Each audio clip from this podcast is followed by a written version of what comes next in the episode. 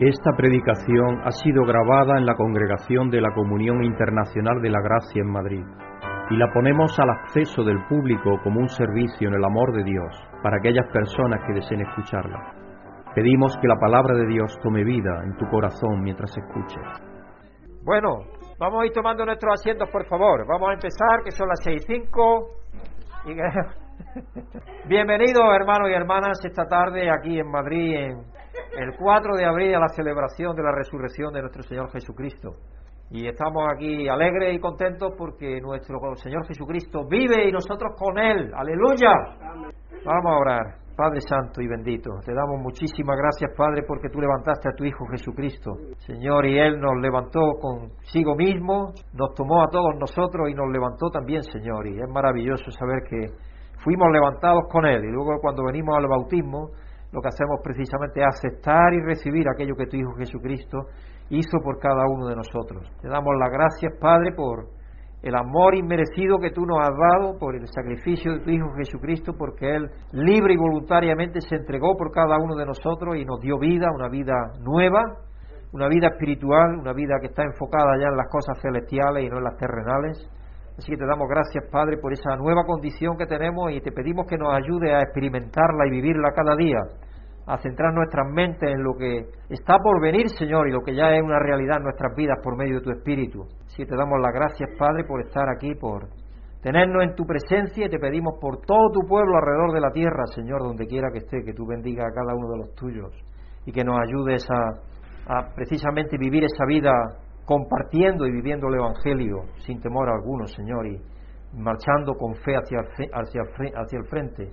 Te pedimos que estés con aquellos que sufren en necesidad, en dolor, en enfermedad, Señor, que son tantísimos, que consuele y aliente a aquellos que han perdido a sus seres queridos, Señor, y que les des a saber de una forma u otra que hay esperanza, que la muerte no es el final, que hay esperanza para todos, porque tu Hijo Jesucristo resucitó y precisamente esa es la verdad más importante sobre la cual descansa nuestra fe.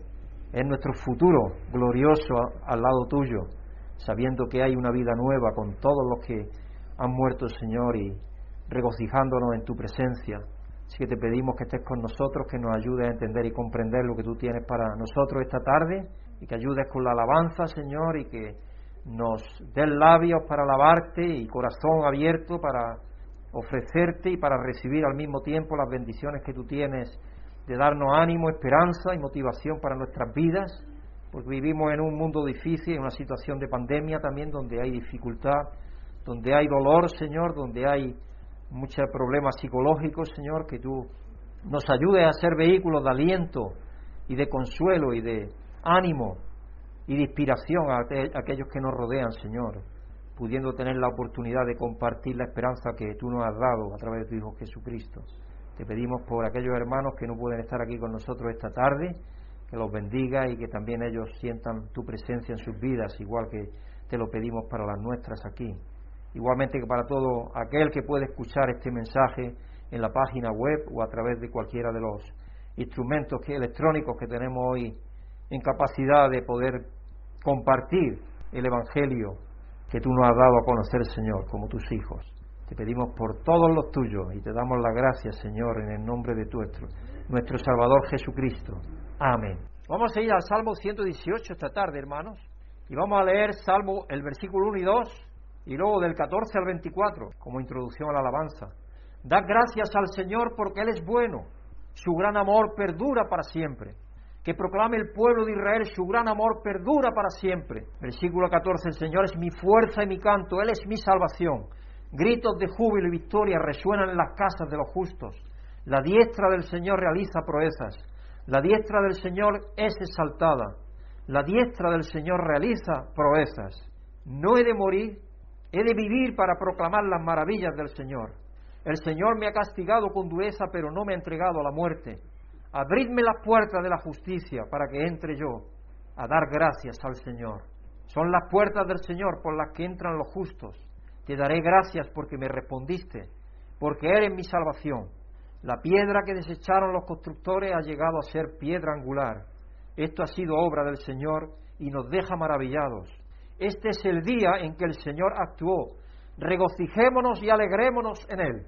El salmo que nos llama a alabar a Dios hoy relata el amor inquebrantable de Dios y asegura a los lectores la constancia de Dios, incluso cuando las circunstancias son difíciles y tal vez incluso por nuestra culpa, porque el gran amor de Dios perdura para siempre.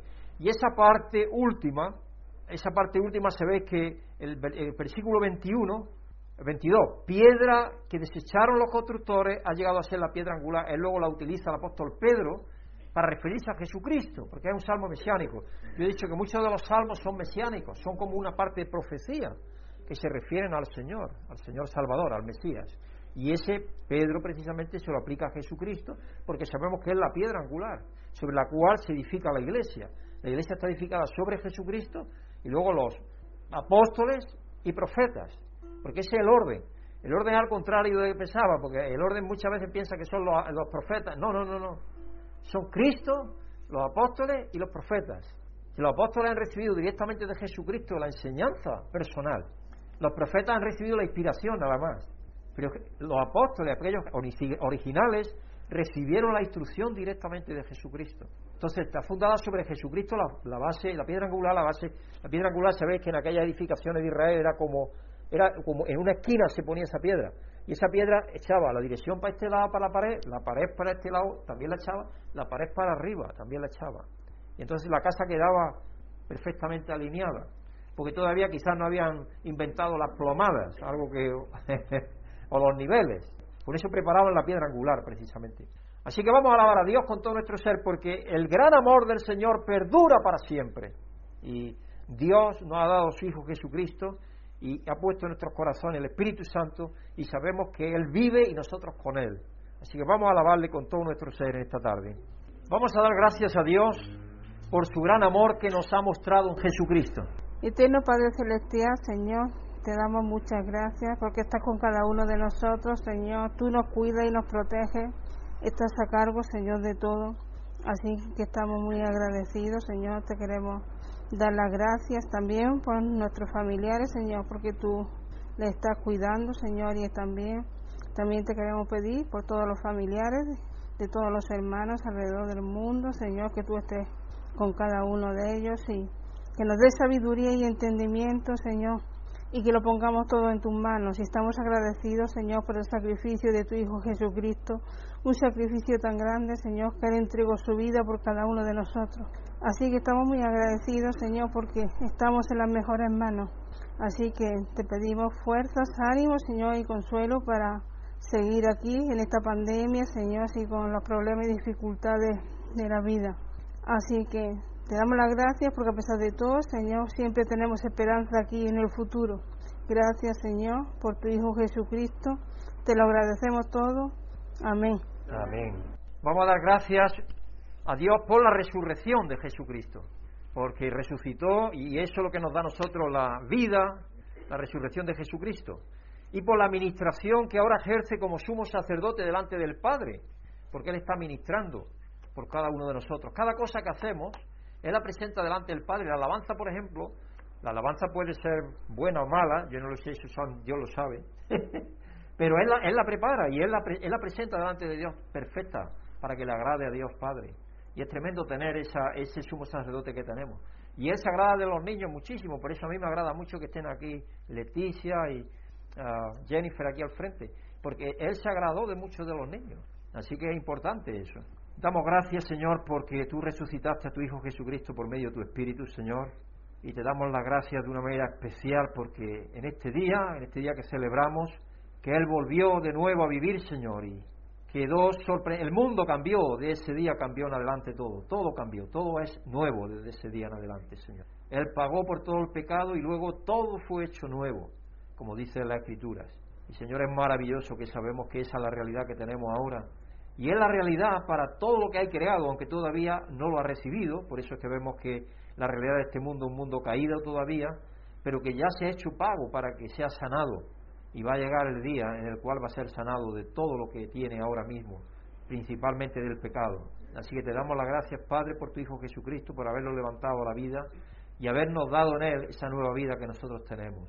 Gracias, Padre, en el nombre de nuestro Señor Jesucristo. Amén. Tengo algo de humor. Esto es lo que se lee en un anuncio de un bar para animar a los clientes. Hay un bar, un anuncio de esos de tarjetón puesto en el bar. Cuanto más pesas, más trabajo cuesta secuestrarte. Cuanto más pesas, más trabajo cuesta secuestrarte. Mantente a salvo. Torrija más café o infusión, dos euros. ya la gente no sabe cómo animar a la gente que consuma, ¿no es cierto? Esto es un viejecete, un viejecete, así como yo. Porque ahora ya no se consideran viejos, ya está. ¿Cuántos, Maribí, cuántos tenemos que tener para considerarnos viejos? ¿90? Ya los mayores. Ah, sí, sí, mi suegra. Mi suegra dice eso. Mi suegra tiene 83, 84 y dice, ya, dice, aquí ya se están vacunando los mayores. Ella es muy graciosa. Este es un viejecete con un paquete en las manos. Yo no sé si ya lo habéis visto no, pero es muy gracioso. No, no lo he enviado todavía, pero quizá lo voy a enviar. Porque está con un paquete en las manos, está sentado en una mesa y le acaba de llegar el correo. Tiene un paquete en las manos de Amazon. Y dice, bueno, compañeros, ya me ha llegado la vacuna. Dice, voy a destaparla y abre el paquete. Me ha llegado para mayores de 55 años. Me han dicho que vienen dos dosis. Vamos a ver qué viene. Abre la bolsa donde se supone que viene la vacuna. Enseña un entrecot de 500 gramos, por lo menos, si no más, un entrecot tremendo de grande, con su costilla, con todo ahí incluido, tremendo de grande. Se sale del plato. Y dice, aquí viene la primera dosis. Y enseñando un segundo entrecot, dice, muy bien, y aquí viene la dosis, la dosis segunda. Otro segundo más. Después mira la etiqueta de la caja y lee, pone vacuna gallega. no creo que sea AstraZeneca, ni la Moderna, ni Pfizer, pero bueno, dicen que tiene una efectividad del 99,9%. Enseñando una botella de vino afirma, también viene con esta ampolla y con esta otra para la segunda. Dice, y para ese 0,1% de posibilidad de que pueda fallar, enseña una botella de whisky y afirma, me han enviado esta para los efectos secundarios. y luego dice, os animo a vacunaros, enseñando un entrecó. Dice, esta me la voy a poner hoy. dice, esta me la voy a poner hoy. Dice, y la otra, no sé si la voy a aguantar 20 días. A lo mejor me la pongo antes. Ese lo mandaba Rafael, el hermano Rafael lo mandaba. Muy bueno, muy bueno. Ahora voy a leer para todos vosotros y lo vamos a poner ahí en la pantalla para que lo queráis leer. Este es un mensaje que ha enviado nuestro pastor presidente, Greg William, el doctor Greg William, que nos ha enviado para celebrar para la celebración de la resurrección. Ya es un, un mensaje de reflexión. Y dice, queridos hermanos en Cristo, la resurrección de Jesús de los muertos es la piedra angular de nuestra fe. Su victoria sobre el pecado y la muerte es la buena noticia. Esta buena noticia es para ti, para mí y para toda la humanidad. Esto me recuerda las palabras del apóstol Pablo en 2 Corintios 5, 15, 16, que dice, y Él murió por todos, para que los que viven ya no vivan para sí, sino para aquel que murió por ellos y fue resucitado. Así que de ahora en adelante no consideramos a nadie según criterios meramente humanos. Aunque antes conocimos a Cristo de esta manera, ya no le conocemos así. La esperanza que conocemos y experimentamos en Jesús es la misma esperanza que deseamos para todas las personas.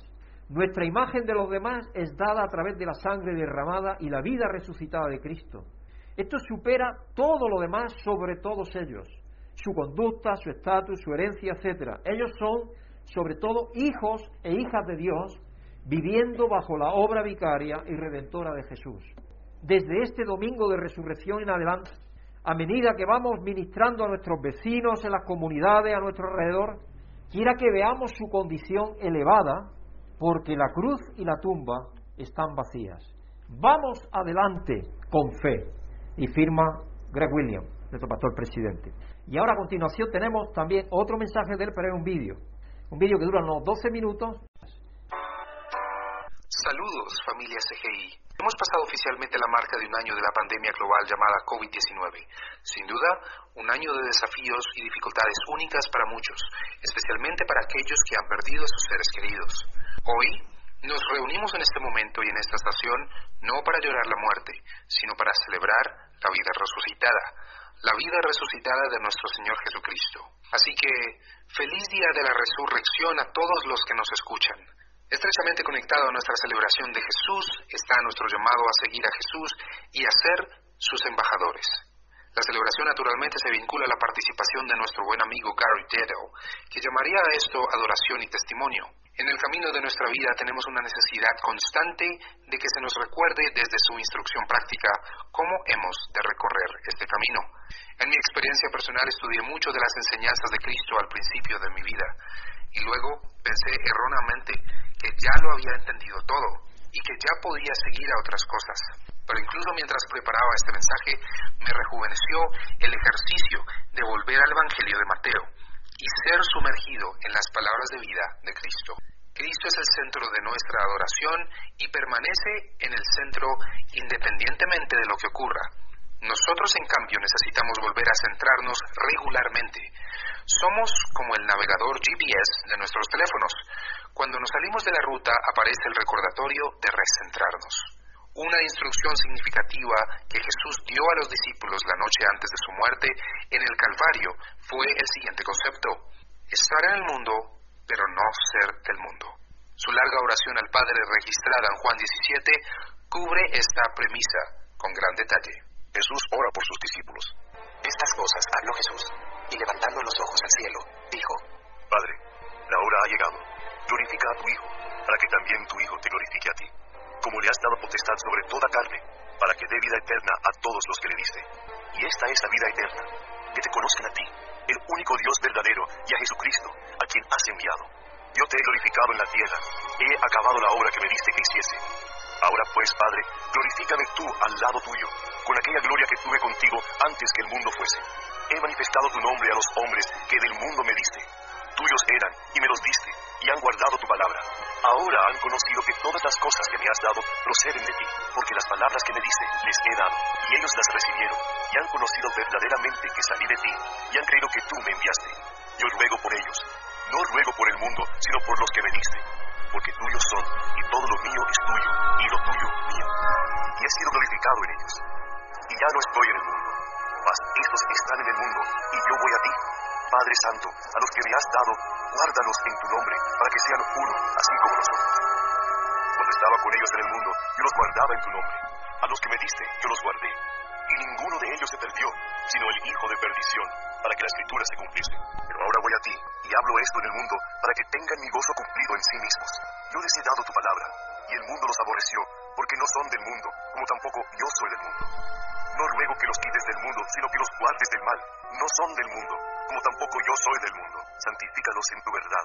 Tu palabra es verdad. Como tú me enviaste al mundo, así yo los he enviado al mundo. Y por ellos yo me santifico a mí mismo, para que también ellos sean santificados en la verdad.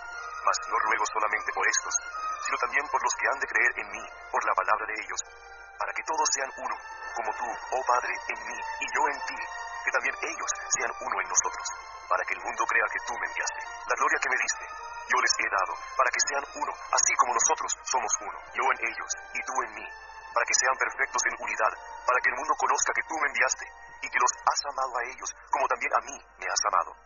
Padre, aquellos que me has dado, quiero que donde yo estoy, también ellos estén conmigo, para que vean mi gloria que me has dado, porque me has amado desde antes de la fundación del mundo. Padre justo, el mundo no te ha conocido, pero yo te he conocido, y estos han conocido que tú me enviaste. Y les he dado a conocer tu nombre, y lo daré a conocer aún, para que el amor con que me has amado esté en ellos, y yo en ellos. Jesús ora por los discípulos reunidos en la habitación aquella noche y por los que vendrían después como tú y yo. Es una oración de realidad. Él se iba, nosotros nos quedamos. Es una oración de encomienda, de protección, una oración para envolver a su pueblo en la verdad del Evangelio una oración de inspiración y afirmación. Por eso se llama la oración del sumo sacerdote. Entonces, ¿qué significa para sus seguidores estar en el mundo pero no ser del mundo? Jesús había proporcionado mucha instrucción en su discurso principal llamado el Sermón de la Montaña, acertadamente descrito como el manifiesto del reino de Dios. Permítanme cubrir algunos puntos destacados que nos ayudan a guiarnos en el desafío de estar en el mundo, pero no ser del mundo. Sus seguidores deben ser sal y luz, la sal como un condimento sabroso que lleva el sabor de Jesús a las relaciones y a las circunstancias. ¿Cuánto necesitamos de esa luz? La luz que atraviesa las tinieblas ilumina la verdad y señala a la persona de Jesús, la luz del mundo. En la mayoría de los asuntos del mundo, Jesús es un pensamiento secundario, si es que se piensa en él. ¿Cómo cambiarían las cosas si nos preguntáramos no solo qué haría Jesús, sino qué ha hecho Jesús y qué está haciendo actualmente? Estas son preguntas recentradoras. Sus seguidores deben buscar por encima de todo el reino y la justicia de Dios. Las prioridades del creyente deben ser ordenadas para que las cosas espirituales tengan prioridad sobre las físicas. Dios conoce las necesidades físicas y cotidianas de su pueblo y es fiel para proveerlas.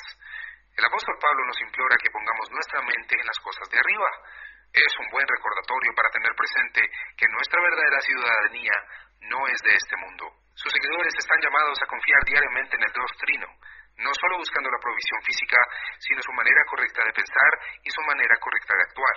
No se trata de una lista larga de reglas en la que se contabilizan y califican las acciones correctas e incorrectas. Se trata de personas con corazones transformados y que por obra del Espíritu están capacitadas para amar a sus enemigos y orar activamente por ellos. ¡Wow! Esa es una respuesta humana que no es típica. De hecho, esa respuesta es como la de Cristo. Recordemos las palabras de la cruz. Padre, perdónalos porque no saben lo que hacen. Jesús fue al Calvario para morir en nombre de la humanidad caída y pecadora y para liberar a la humanidad del poder del pecado y de la muerte. Aleluya. Esa obra de salvación fue completa y definitiva en Jesús. Sin embargo, la vida, el ministerio, la muerte y la resurrección de Jesús no fueron solo la cobertura del pecado, sino que tienen mucho que ver con el llamado y la atracción de la humanidad hacia una relación personal que se dirige hacia la culminación del reino eterno de los cielos.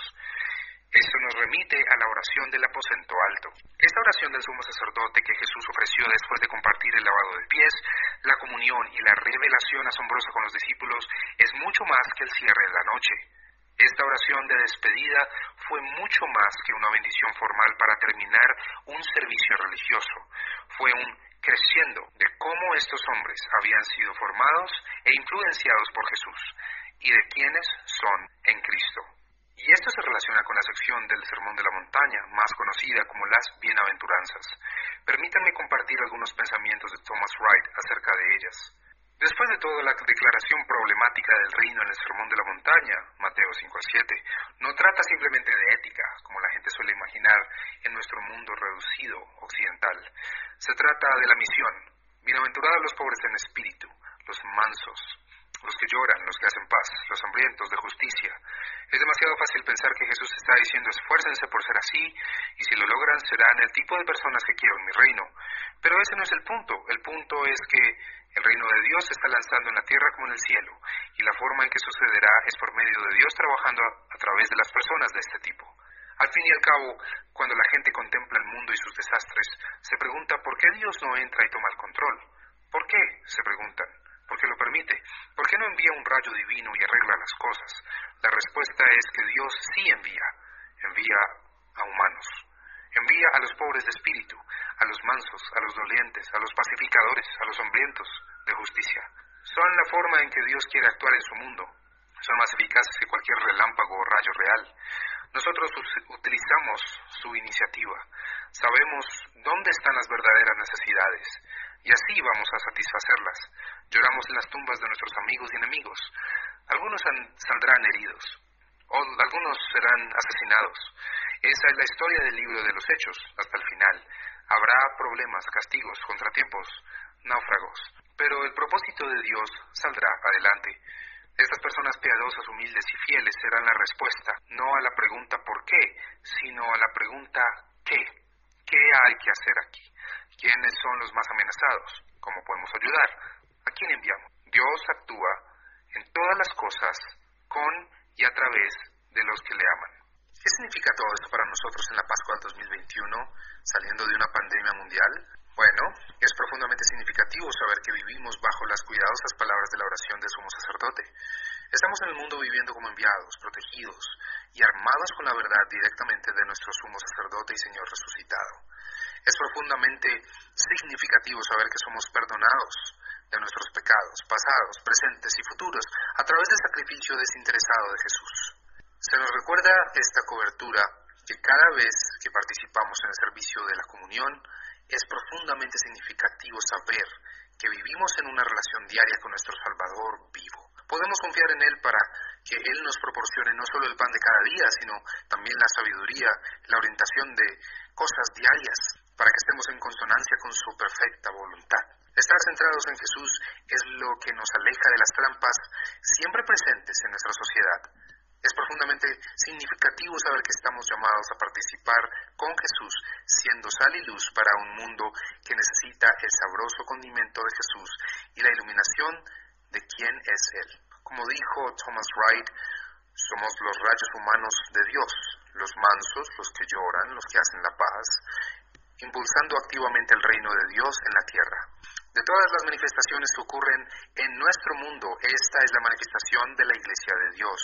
Para nosotros como creyentes y seguidores de Jesús, no hay palabras más grandes que Jesús ha resucitado. ¿Oí un eco global? Sí, ha resucitado. Así que como familia de comunión de gracia internacional, unidos mientras vivimos y caminamos por este mundo loco, representemos clara y profundamente a nuestro Señor Jesús resucitado, y que nuestra fe se fortalezca y se extienda para toda su gloria.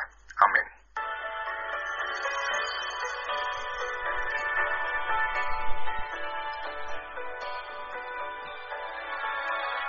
Después de poner la proyección del vídeo, se me olvidó cambiar el cable del micro y por lo tanto no nos salió la grabación de la segunda parte del servicio. Así que hermanos, estoy grabándolo aquí en la oficina, por eso notaréis la diferencia. Lamento que esto sucedió así, pero eso sucede cuando ah, no tenemos un técnico de sonido que debiera de estar ahí pendiente de todos estos detalles, porque había más de un detalle a tener en cuenta. El tema de esta semana es gracia igual amor sin importar qué, comparando la amorosa aceptación de Dios con nuestro amor humano condicional en la celebración de la Pascua y la resurrección de nuestro Señor Jesucristo. En Hechos 10, verso 34 al 43, narra una de las ocasiones en la que Dios transformó la mente de Pedro, ayudándolo a ver que la tradición tenía que cambiarse cuando el amor lo exigía. Y era aquella situación en la cual por primera vez se reciben a los gentiles. Y claro, para un judío como Pedro, pues eso era increíble. Y entonces Dios le mostró aquel, aquella visión con los animales inmundos de los cuales le dijo que participara y Dios le dijo que él no rechazaba ya de aquí en adelante a los gentiles. Y Pedro comprendió y abrió el camino a los gentiles, de hecho, aunque luego sería el apóstol Pablo el que más hiciera la obra entre los gentiles. En 1 Corintios 15, 1 al 11 nos recuerda la transformación de Pablo de un asesino del pueblo de Dios a un líder y predicador de las buenas nuevas. Porque claro, Saulo de Tarso estaba persiguiendo a la iglesia, tanto que cuando Esteban fue apedreado, lapidado, él fue el que dio la orden y dice que pusieron a sus pies las ropas de él. Y Saulo lo refiere eso, que él no era digno de ser llamado apóstol porque él persiguió la iglesia, más de una vez lo menciona en sus epístolas. Y finalmente Juan 21 del 18, que es el texto de nuestro mensaje de hoy, nos lleva de regreso a la tumba vacía y nos anima a quedarnos incluso cuando las cosas no tienen sentido, porque el amor a menudo aparece cuando menos lo esperamos. Como mensaje de la ofrenda, porque hoy vamos a recoger, vamos a levantar la primera ofrenda, vamos a, colectar la primera ofrenda, porque aquí en la congregación de Madrid solamente cogemos ofrenda pasando la bandeja en siete días de celebraciones anuales. Las ofrendas restantes son dadas libre y voluntariamente por los hermanos cuando ellos desean hacerlo.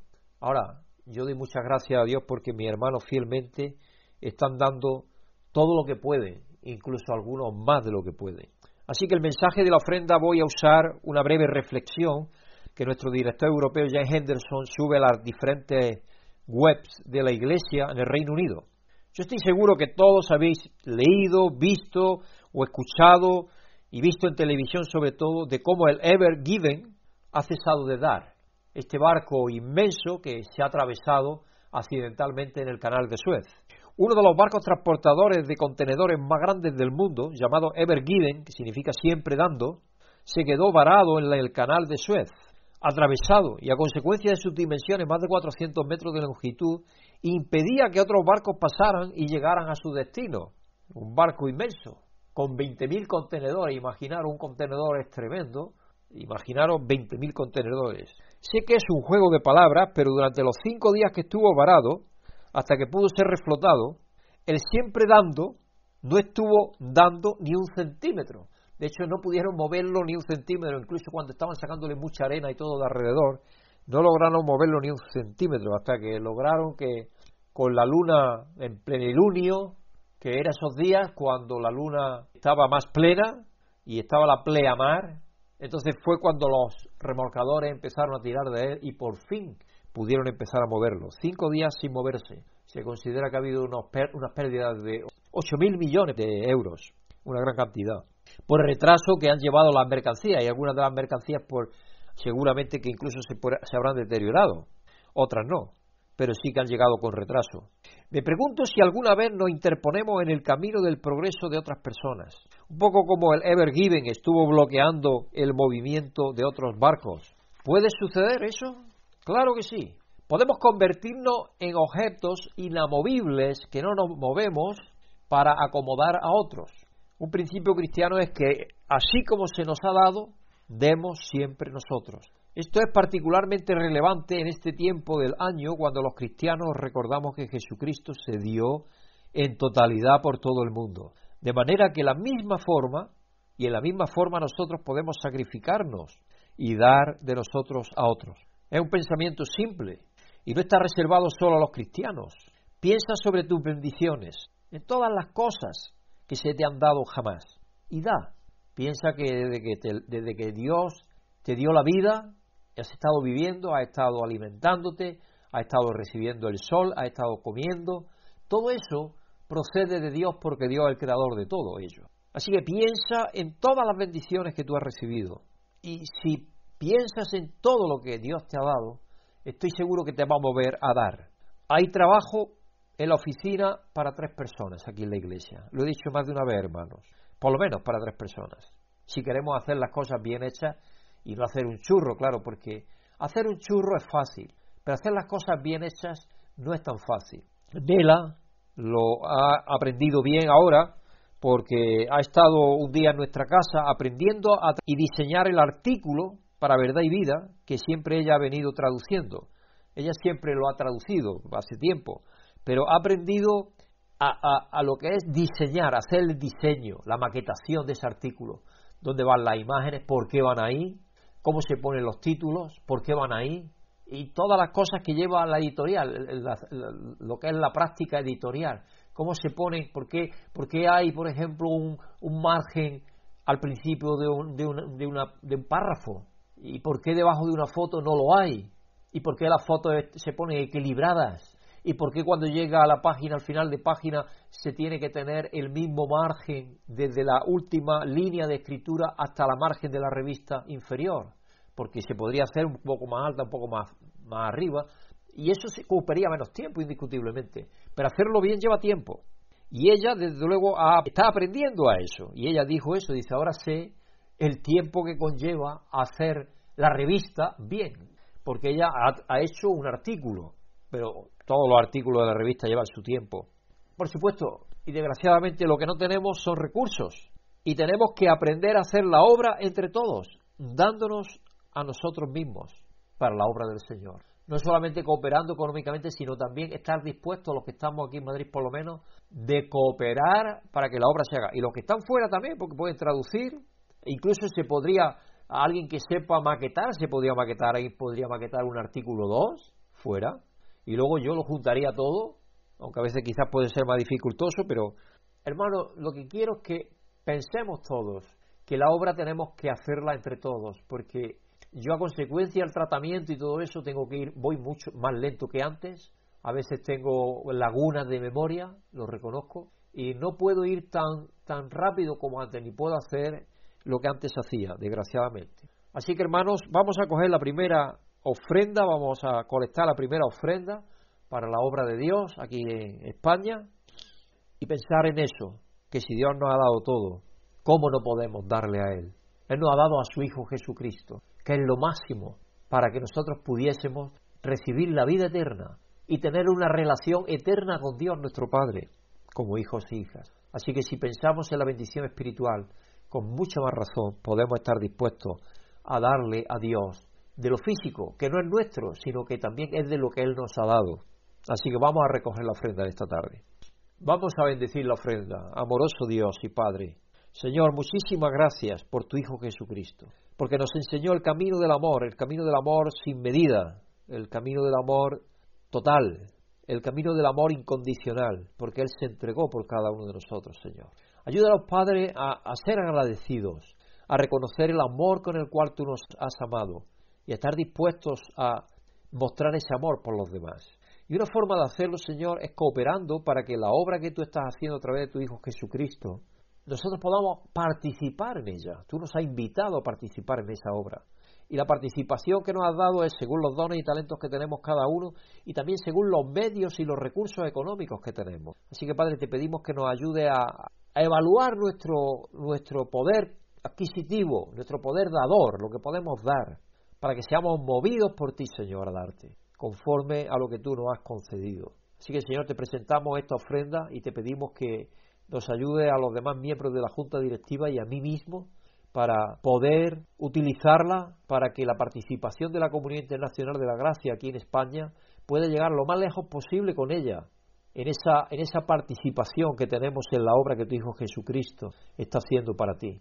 Padre, te pedimos que igual que cuando David juntó todo aquel material que juntó para hacer el templo, y él fue el primero que dio de una manera desbordante, y todo el pueblo de Israel empezó a traer las ofrendas para, para que se hiciese el templo, el primer templo donde habitó tu gloria, Señor. Y ahí pues precisamente David dijo, de lo que recibimos te damos. Y esa es la realidad, la realidad es que Señor, te damos de lo que tú nos has dado antes. Por eso es que te damos gracias, gracias Padre, porque podemos elevarte esta ofrenda.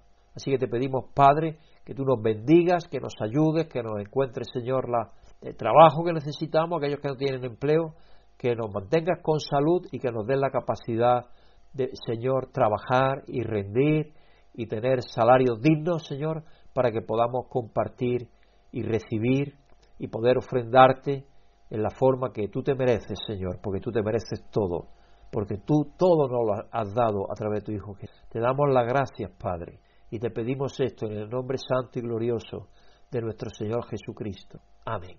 Muchísimas gracias, hermanos y hermanas, por la ofrenda que habéis dado aquí, y confío que los hermanos que están en diferentes lugares de España también aparten su ofrenda para poder enviarla, igualmente que los hermanos que estamos sirviendo en cualquier otra parte del mundo. Que Dios os bendiga y que os ayude a seguir cooperando y participando en la obra que Jesucristo está haciendo para nuestro Padre Celestial. El título del mensaje de hoy es La primera en ver la tumba vacía. Hoy es Pascua y sabemos que estamos celebrando la resurrección de Jesucristo. El libro de Juan comparte la historia de la resurrección a través de los ojos de dos discípulos y María Magdalena. Hay algunas diferencias interesantes. Como hace tan a menudo incluso en la tumba, Jesús cambia las cosas y elige a una persona poco probable para que sea la primera en compartir el mensaje, el mensaje de que ha resucitado. Porque la sociedad judía era una sociedad tremendamente machista, como casi lo sigue siendo hasta hoy, y la mujer era considerada una, una persona de segundas. De hecho, no podía dar testimonio, por ejemplo, en un juicio. Eh, si había presenciado algo, algo, el, testimonio de ella no valía para nada. Ella siempre tenía que ir detrás de su esposo. Y hasta el día de hoy todavía los ah, judíos que son más tradicionalistas todavía lo hacen así. Y de hecho cuando pasa una mujer cerca de ellos se partan de al lado, incluso no quieren que siquiera su sombra los toque porque creen que van a quedar impuros a consecuencia de que puede tener la mujer la menstruación. Como en el Antiguo Testamento la menstruación hacía impura a la mujer, entonces ellos piensan que se pueden eh, convertir en impuros de esa forma. Ha resucitado. Vamos a ver. La escritura central del mensaje de hoy se encuentra en Juan 20, 1 al 18. Y ahora nos lo va a leer para todos nosotros mi esposa Brígida, porque originalmente lo había leído Mariví, nuestra hermana Mariví. Un hermano, la escritura central del mensaje de hoy se encuentra en Juan 20, del 1 al 18. Primer día de la semana, muy de mañana, cuando todavía estaba oscuro, María Magdalena fue al sepulcro y vio que había quitado la piedra que cubría la entrada. Así que fue corriendo a ver a Simón y, Pedro y al otro discípulo a quien Jesús amaba y le dijo, se han llevado del sepulcro al Señor y no sabemos dónde lo han puesto. Pedro y el otro discípulo se dirigieron entonces al sepulcro. Ambos fueron corriendo, pero como el otro discípulo corría más deprisa que Pedro, llegó primero al sepulcro. Inclinándose se asomó y vio allí las vendas, pero no entró. Tras él llegó Simón Pedro y entró en el sepulcro. Vio allí, vio allí las vendas y el sudario que había cubierto la cabeza de Jesús, aunque el sudario no estaba con las vendas, sino enrollado en un lugar aparte. En este momento entró también el otro discípulo, el que había llegado primero al sepulcro, vio y creyó. Hasta entonces no había entendido la escritura que dice que Jesús tenía que resucitar. Los discípulos regresaron a su casa, pero María se quedó afuera, llorando junto al sepulcro. Mientras lloraba se inclinó para mirar dentro del sepulcro y vio a dos ángeles vestidos de blanco, sentados donde había estado el cuerpo de Jesús, uno a la cabecera y otro a los pies. ¿Por qué llora, mujer? le preguntaron los ángeles. Es que se han llevado a mi Señor y no sé dónde lo han puesto, le respondió. Apenas dijo esto, volvió la mirada y allí vio a Jesús de pie, aunque no sabía que era él. Jesús le dijo, ¿por qué llora, mujer? ¿A quién buscas? Ella pensaba que se trataba del que cuidaba el huerto. Le dijo, Señor, si tú te lo has llevado, dime dónde lo has puesto, y yo iré por él. María le dijo, Jesús. Ella se volvió y exclamó, David, que en arameo significa maestro. Suéltame porque todavía no he vuelto al Padre. Ve más bien a mis hermanos, vuelva a mi Padre, que es vuestro Padre, a mi Dios, que es vuestro Dios. María Magdalena fue a darles la noticia a los discípulos. He visto al Señor, exclamaba, y le contestaba lo que él había dicho. ¿Qué podemos ver en este texto? Juan 21. El primer día de la semana, muy de mañana, cuando todavía estaba oscuro, María Magdalena fue al sepulcro y vio que habían quitado la piedra que cubría la entrada. María fue a la tumba cuando aún estaba oscuro. En el Evangelio Juan usa los temas de la oscuridad y la luz con frecuencia.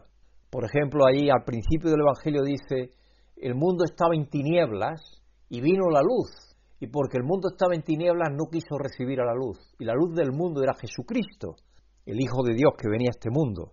Entonces él, la luz para referirse a Dios, al bien, y la oscuridad es para referirse al pecado, al maligno, a toda la maldad de este mundo. Así que ella llega en la oscuridad. Cristo, en realidad suya, todavía estaba muerto en la tumba. Estaba en la oscuridad. Así que el hecho de que estaba oscuro, por ejemplo, recuerda que Jesús dijo en Juan 8:12, yo soy la luz del mundo también. El hecho de que estaba oscuro y que está y esta información fue incluida en el relato de Juan, podría estar sugiriendo un descubrimiento de la verdad, ya que el día comienza con la suave y progresiva luz del amanecer. Es decir, posiblemente lo que está también demostrando es que al ser muy de mañana y todavía estaba oscurecido, estaba, luego iba a empezar a ver luz. Por lo tanto, iba a empezar una revelación de verdad. Y eso es lo que iba a ocurrir. Así que fue corriendo a ver a Simón y a Pedro y al otro discípulo a quien Jesús amaba versículo 2 de Juan 20, se han llevado del sepulcro al Señor y no sabemos dónde lo han puesto. Ese fue el mensaje que María Magdalena le llevó a los discípulos. María Magdalena notó que la piedra había sido quitada, pero no entró en el sepulcro. En cambio, corrió a decírselo a Pedro y al otro discípulo a quien Jesús amaba. Muchos eruditos entienden que se trata de Juan, el otro discípulo a que el Señor amaba, porque como él es escritor del Evangelio, él no se autonombra en el Evangelio. En el versículo 2 María asume, sin haber mirado, que el cuerpo de Jesús ha sido tomado o movido. Jesús le había dicho a sus discípulos que resucitaría, pero ellos realmente no lo entendieron. Ellos todavía estaban pensando en que eh, posiblemente sí era el Mesías, pero ellos pensaban que era el rey, el rey grandioso de Israel aquel que iba a, traer de nuevo la grandeza a Israel y traer aquella grandeza que tuvo el reinado con David. Eso es lo que ellos pensaban. La idea del Mesías que ellos tenían era un Mesías guerrero, un Mesías dominante, un Mesías que iba a echar fuera a los romanos. Esa es la idea que ellos tenían, todavía en su mente. Así que no entendían que Jesucristo, lo que Jesucristo les dijo de que resucitaría a los tres días. Juan 23 al 10. Entonces Pedro y Juan corrieron al sepulcro. Juan no entró, pero miró dentro y vio las envolturas de lino. Pedro entró en la tumba y vio que la tela que cubría la cabeza de Jesús estaba enrollada y colocada a un lado. Juan aparentemente vio eso como un símbolo y la escena hizo que un discípulo creyera. Aunque no estamos seguros de cuánto creyó o entendió, Juan explica que antes de esto los discípulos no habían entendido lo que se les había estado hablando sobre Jesús. Ahora la luz comenzaba a penetrar. ¿Qué podría significar? El versículo 10 dice que los dos discípulos se dieron a la vuelta y se fueron a casa. No buscaban pistas sobre quién se llevó el cuerpo ni a dónde. Simplemente se fueron a casa. Lo supieran o no, estaban esperando más instrucciones. O quizás se fueron desanimados, viendo que ahora no tendrían ni siquiera un sepulcro al cual ir para rendirle honor aquel que había sido su maestro, porque todavía ellos no concebían que fuese el Hijo de Dios. Todavía no lo habían admitido totalmente sus mentes, sin duda. Esto, esto es lo que nos sigue diciendo Juan 20, 11 al 13. Pero María se quedó afuera, llorando junto al sepulcro. Sí, llegaron ellos, entraron, vieron lo que había y se fueron, pero María se quedó ya llorando allí en el sepulcro, desconsolada. Mientras lloraba, se inclinó para mirar dentro del sepulcro y vio a dos ángeles vestidos de blanco, sentados donde había estado el cuerpo de Jesús, uno a la cabecera y otro a los pies. Sí, Pedro y Juan no habían visto a los ángeles, o, los ángeles no se le habían aparecido a ellos. Dios eligió que los ángeles se aparecieran a María Magdalena. ¿Por qué lloras, mujer? le preguntaron los ángeles. Es que se han llevado mi Señor, y no sé dónde lo han puesto, le respondió. María se quedaba en el sepulcro. Hay que constatar que en los versículos 11 al 15 menciona el llanto cuatro veces. Su intenso dolor es parte de nuestra experiencia humana. Jesús fue su amigo y su maestro. Pocos días antes había resucitado su hermano Lázaro. No tenemos que ignorar eso. Para ella sin duda un milagro de confirmación tremenda. Y recordamos que ella era una alumna aplicada, pues cuando Jesús, Jesús, eh, Lázaro y sus hermanas eran íntimos amigos de Jesús, porque se quedaba allí cada vez que venía de Galilea o de cualquier otro viaje ministerial, se quedaba allí en casa de ellos.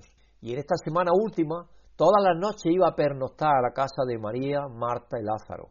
Y sabemos que en ocasión, que Marta estaba siempre trabajando, preparando la comida, pero María, inmediatamente que Jesús llegaba, estaba ahí a sus pies aprendiendo de lo que él enseñaba. Jesús fue su amigo y maestro. Los versículos 2 y 13 dicen que se le aparecen dos ángeles y le preguntan a María por qué llora. Y sin extrañarse, ella responde nuevamente que está buscando el cuerpo de Jesús. Si posiblemente también entendió que esos dos ángeles posiblemente eran trabajadores de allí del huerto, posiblemente, porque el sepulcro estaba en un huerto. A veces los ángeles aparecían con halo de gloria, ¿no? Y resplandor de gloria, vestiduras blancas y todo eso. Pero en otra ocasión, como allí cuando se fueron, aparecieron a Abraham, se aparecieron como hombres normales, vestidos de tipo normal.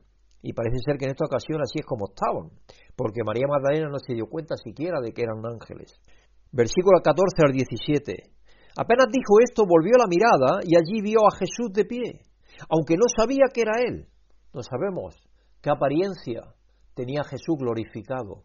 El rostro quizás de él era más joven, con más brillo, no se sabe exactamente, pero al mismo tiempo era una persona normal, podemos decir, porque también lo confundió con alguien que trabajara allí en el huerto, según lo que dice. Y Jesús le dice, ¿por qué lloras, mujer? ¿A quién buscas? Ella pensando que se trataba del que cuidaba el huerto, le dijo, Señor, si tú te, has llevado, si tú te lo has llevado, dime dónde lo has puesto y yo iré por él. Entonces Jesús le dijo, María. Y ella se volvió y exclamó, porque inmediatamente comprendió que era Jesús. Ella se volvió y exclamó, Raboni, que en arameo significa maestro. Y trató de abrazarlo. Y entonces Jesucristo le dice, Suéltame porque todavía no he vuelto al Padre. Ve más bien a mis hermanos y diles, vuelvo a mi Padre, que es vuestro Padre, a mi Dios, que es vuestro Dios.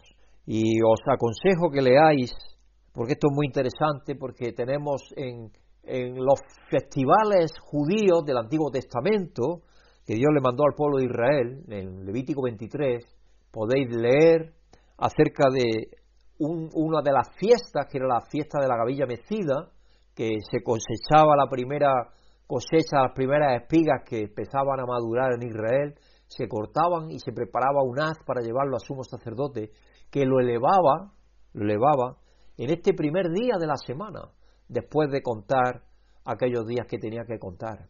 Y es curioso que tiene que ver con esto también, con Cristo subiendo al cielo, al Padre.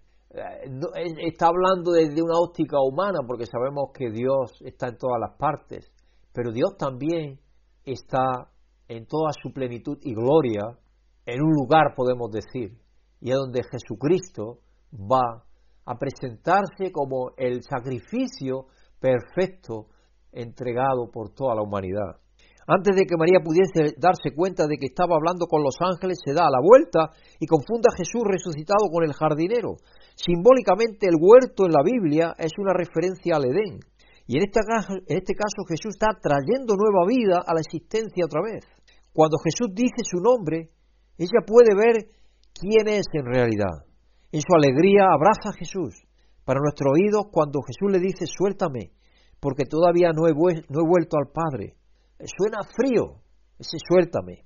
Pero Jesús no le estaba diciendo a María que no la tocara, sino que él no podía quedarse con ella, que las cosas que iban a, iban a ser diferentes. María quería que la vida volviera a ser como era. Ahora, durante la pandemia, la gente está soñando con que la vida vuelva a ser como era antes, pero eso no va a ser de inmediato.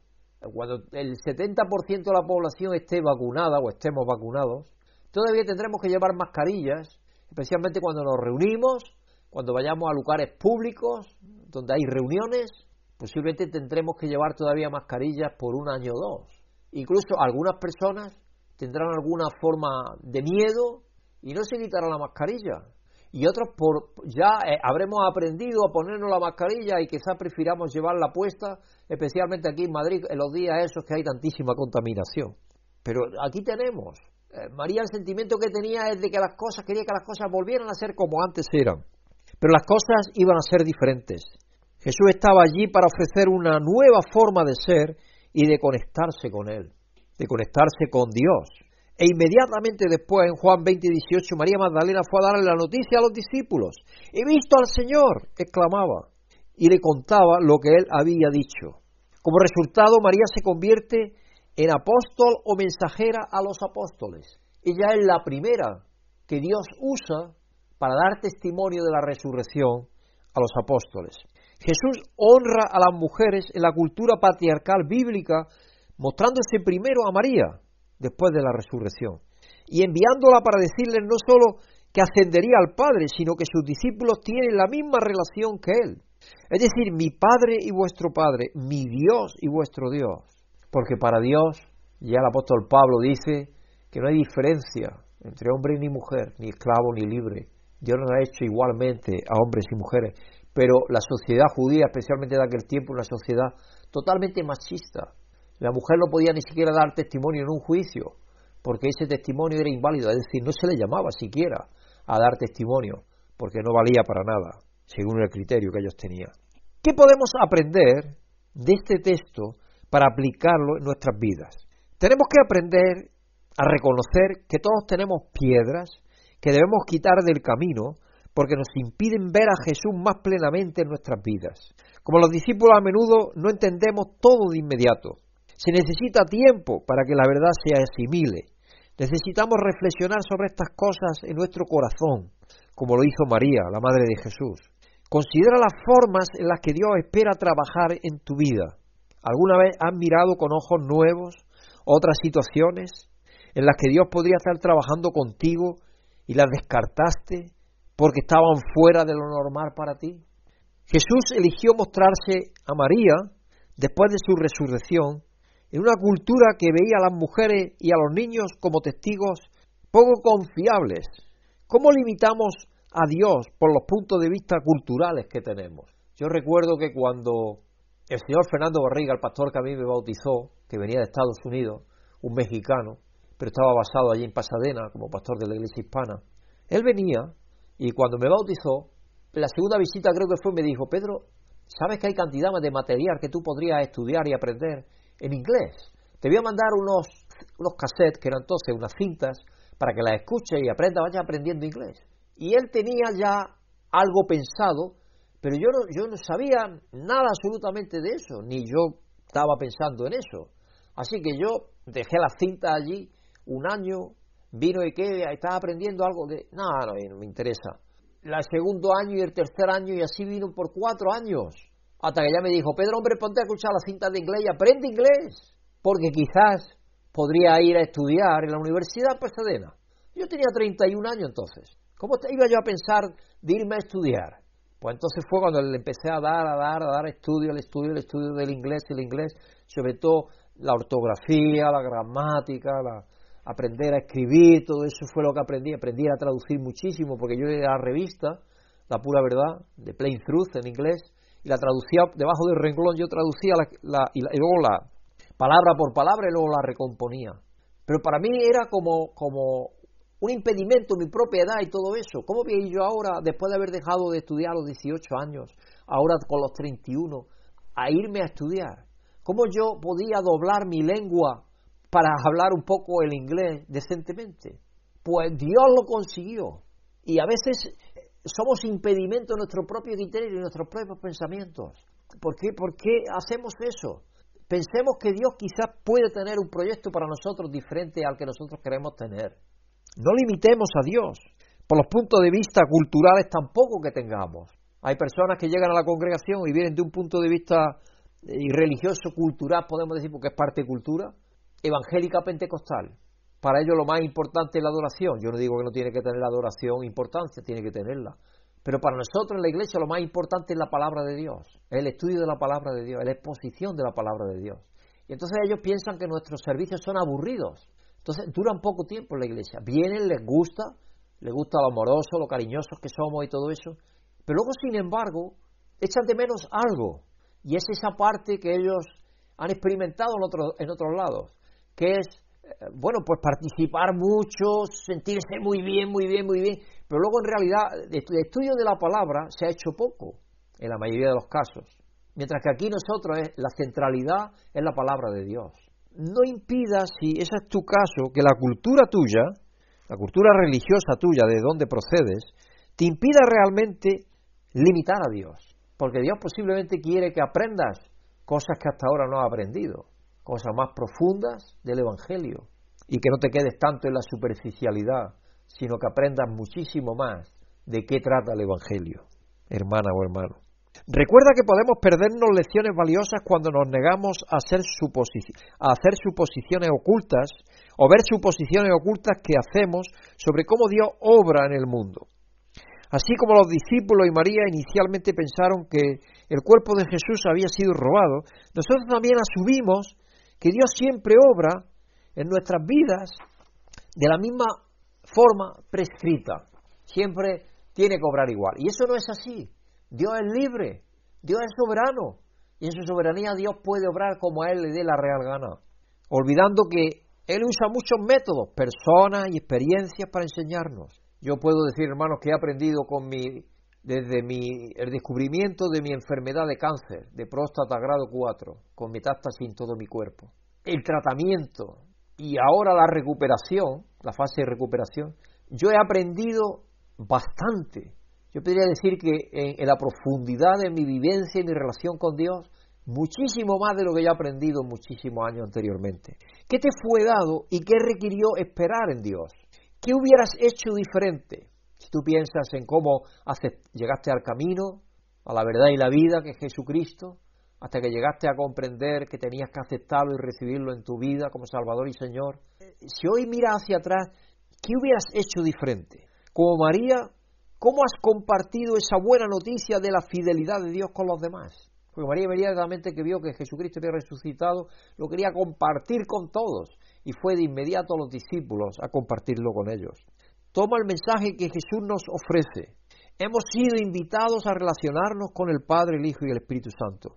Al igual que María, a veces estamos atrapados en el dolor y la pérdida y no vemos cómo podría salir vida o resurrección de una situación así, en medio de una pandemia, como estamos. Creo que era la sobrina de mi esposa, que estaba hablando con su abuela, la madre de mi esposa, y le decía, ¿cómo vamos a poder creer, creer que hay Dios? Viendo esto de la pandemia, porque estaba hablando la sobrina de la pandemia. y mi suegra sí, mi suegra es creyente, mi suegra cree en Dios. Y, y le dijo, anda, anda, anda, anda, anda, anda. Pero ella no sabe explicarle, la pobre. Ella tiene su fe para Dios, no sabe explicarle las cosas. Y mi sobrina no quiere, es todo lo contrario, rechaza a Dios, porque nosotros hemos pretendido siempre llevarle revista, hablar con ella y todo eso, pero ella no, ella rechaza a Dios, igual que sucede con la mayoría de los españoles, por desgracia.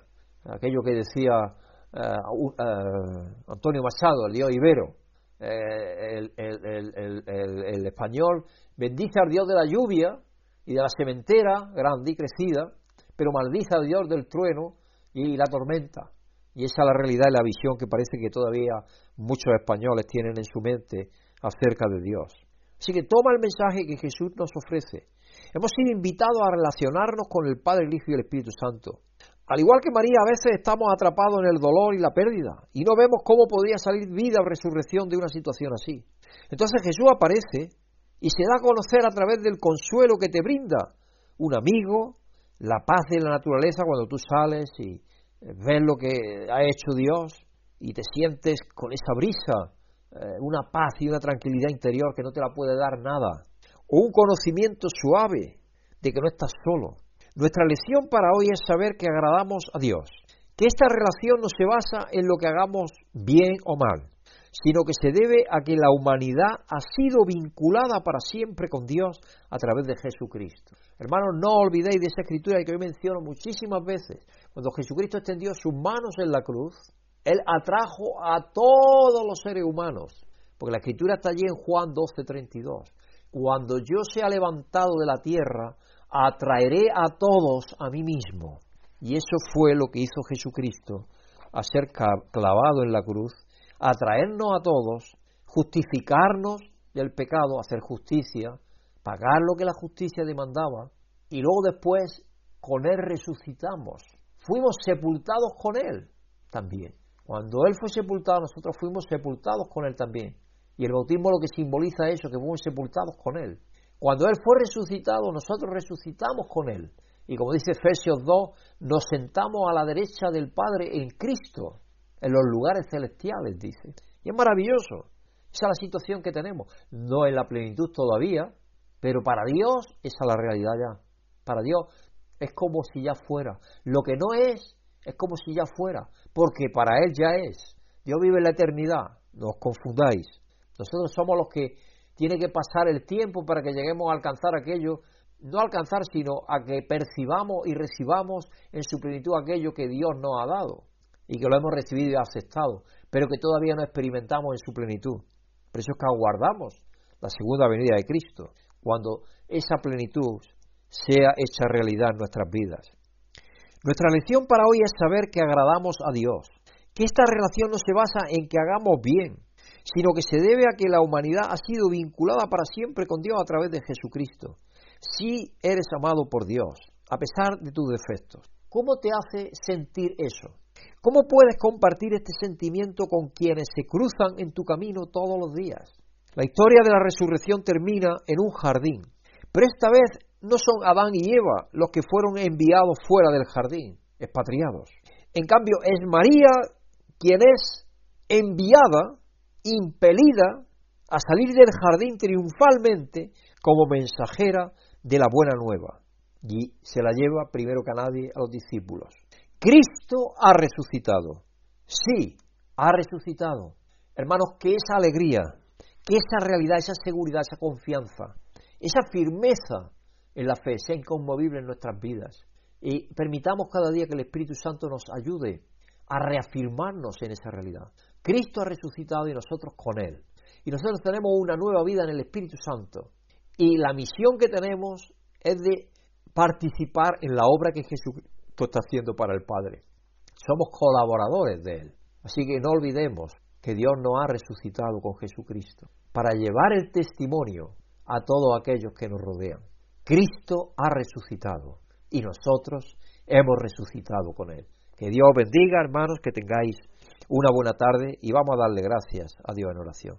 Amoroso Dios y Padre Señor, venimos delante de ti, Padre, a darte muchísimas gracias ahora porque terminamos estos eventos tan maravillosos que nos narran y nos hablan tan profundamente y tan poderosamente de lo que tú has hecho por todos nosotros y por toda la humanidad, Señor. Te damos las gracias, Padre, porque antes de la fundación del mundo tú tenías pensado establecer en el Hijo, en tu Hijo, que tomara carne, viniera a esta tierra a su debido tiempo, como dice Galatas 4, y tomara carne para redimirnos, para llevarnos a ti, para en su carne pagar, Señor, por nuestro pecado, pagar por nuestro desvarío, por nuestro error, y llevarnos hacia ti, Señor, y unirnos en esa relación dentro de la familia de Dios, esa relación que tiene Dios como Padre, Hijo y Espíritu Santo, que está continua y eternamente en relación, comunión, unión e interpenetración de amor. Y es dentro de ese círculo de amor, Señor, que tú nos has metido por medio de tu Hijo Jesucristo.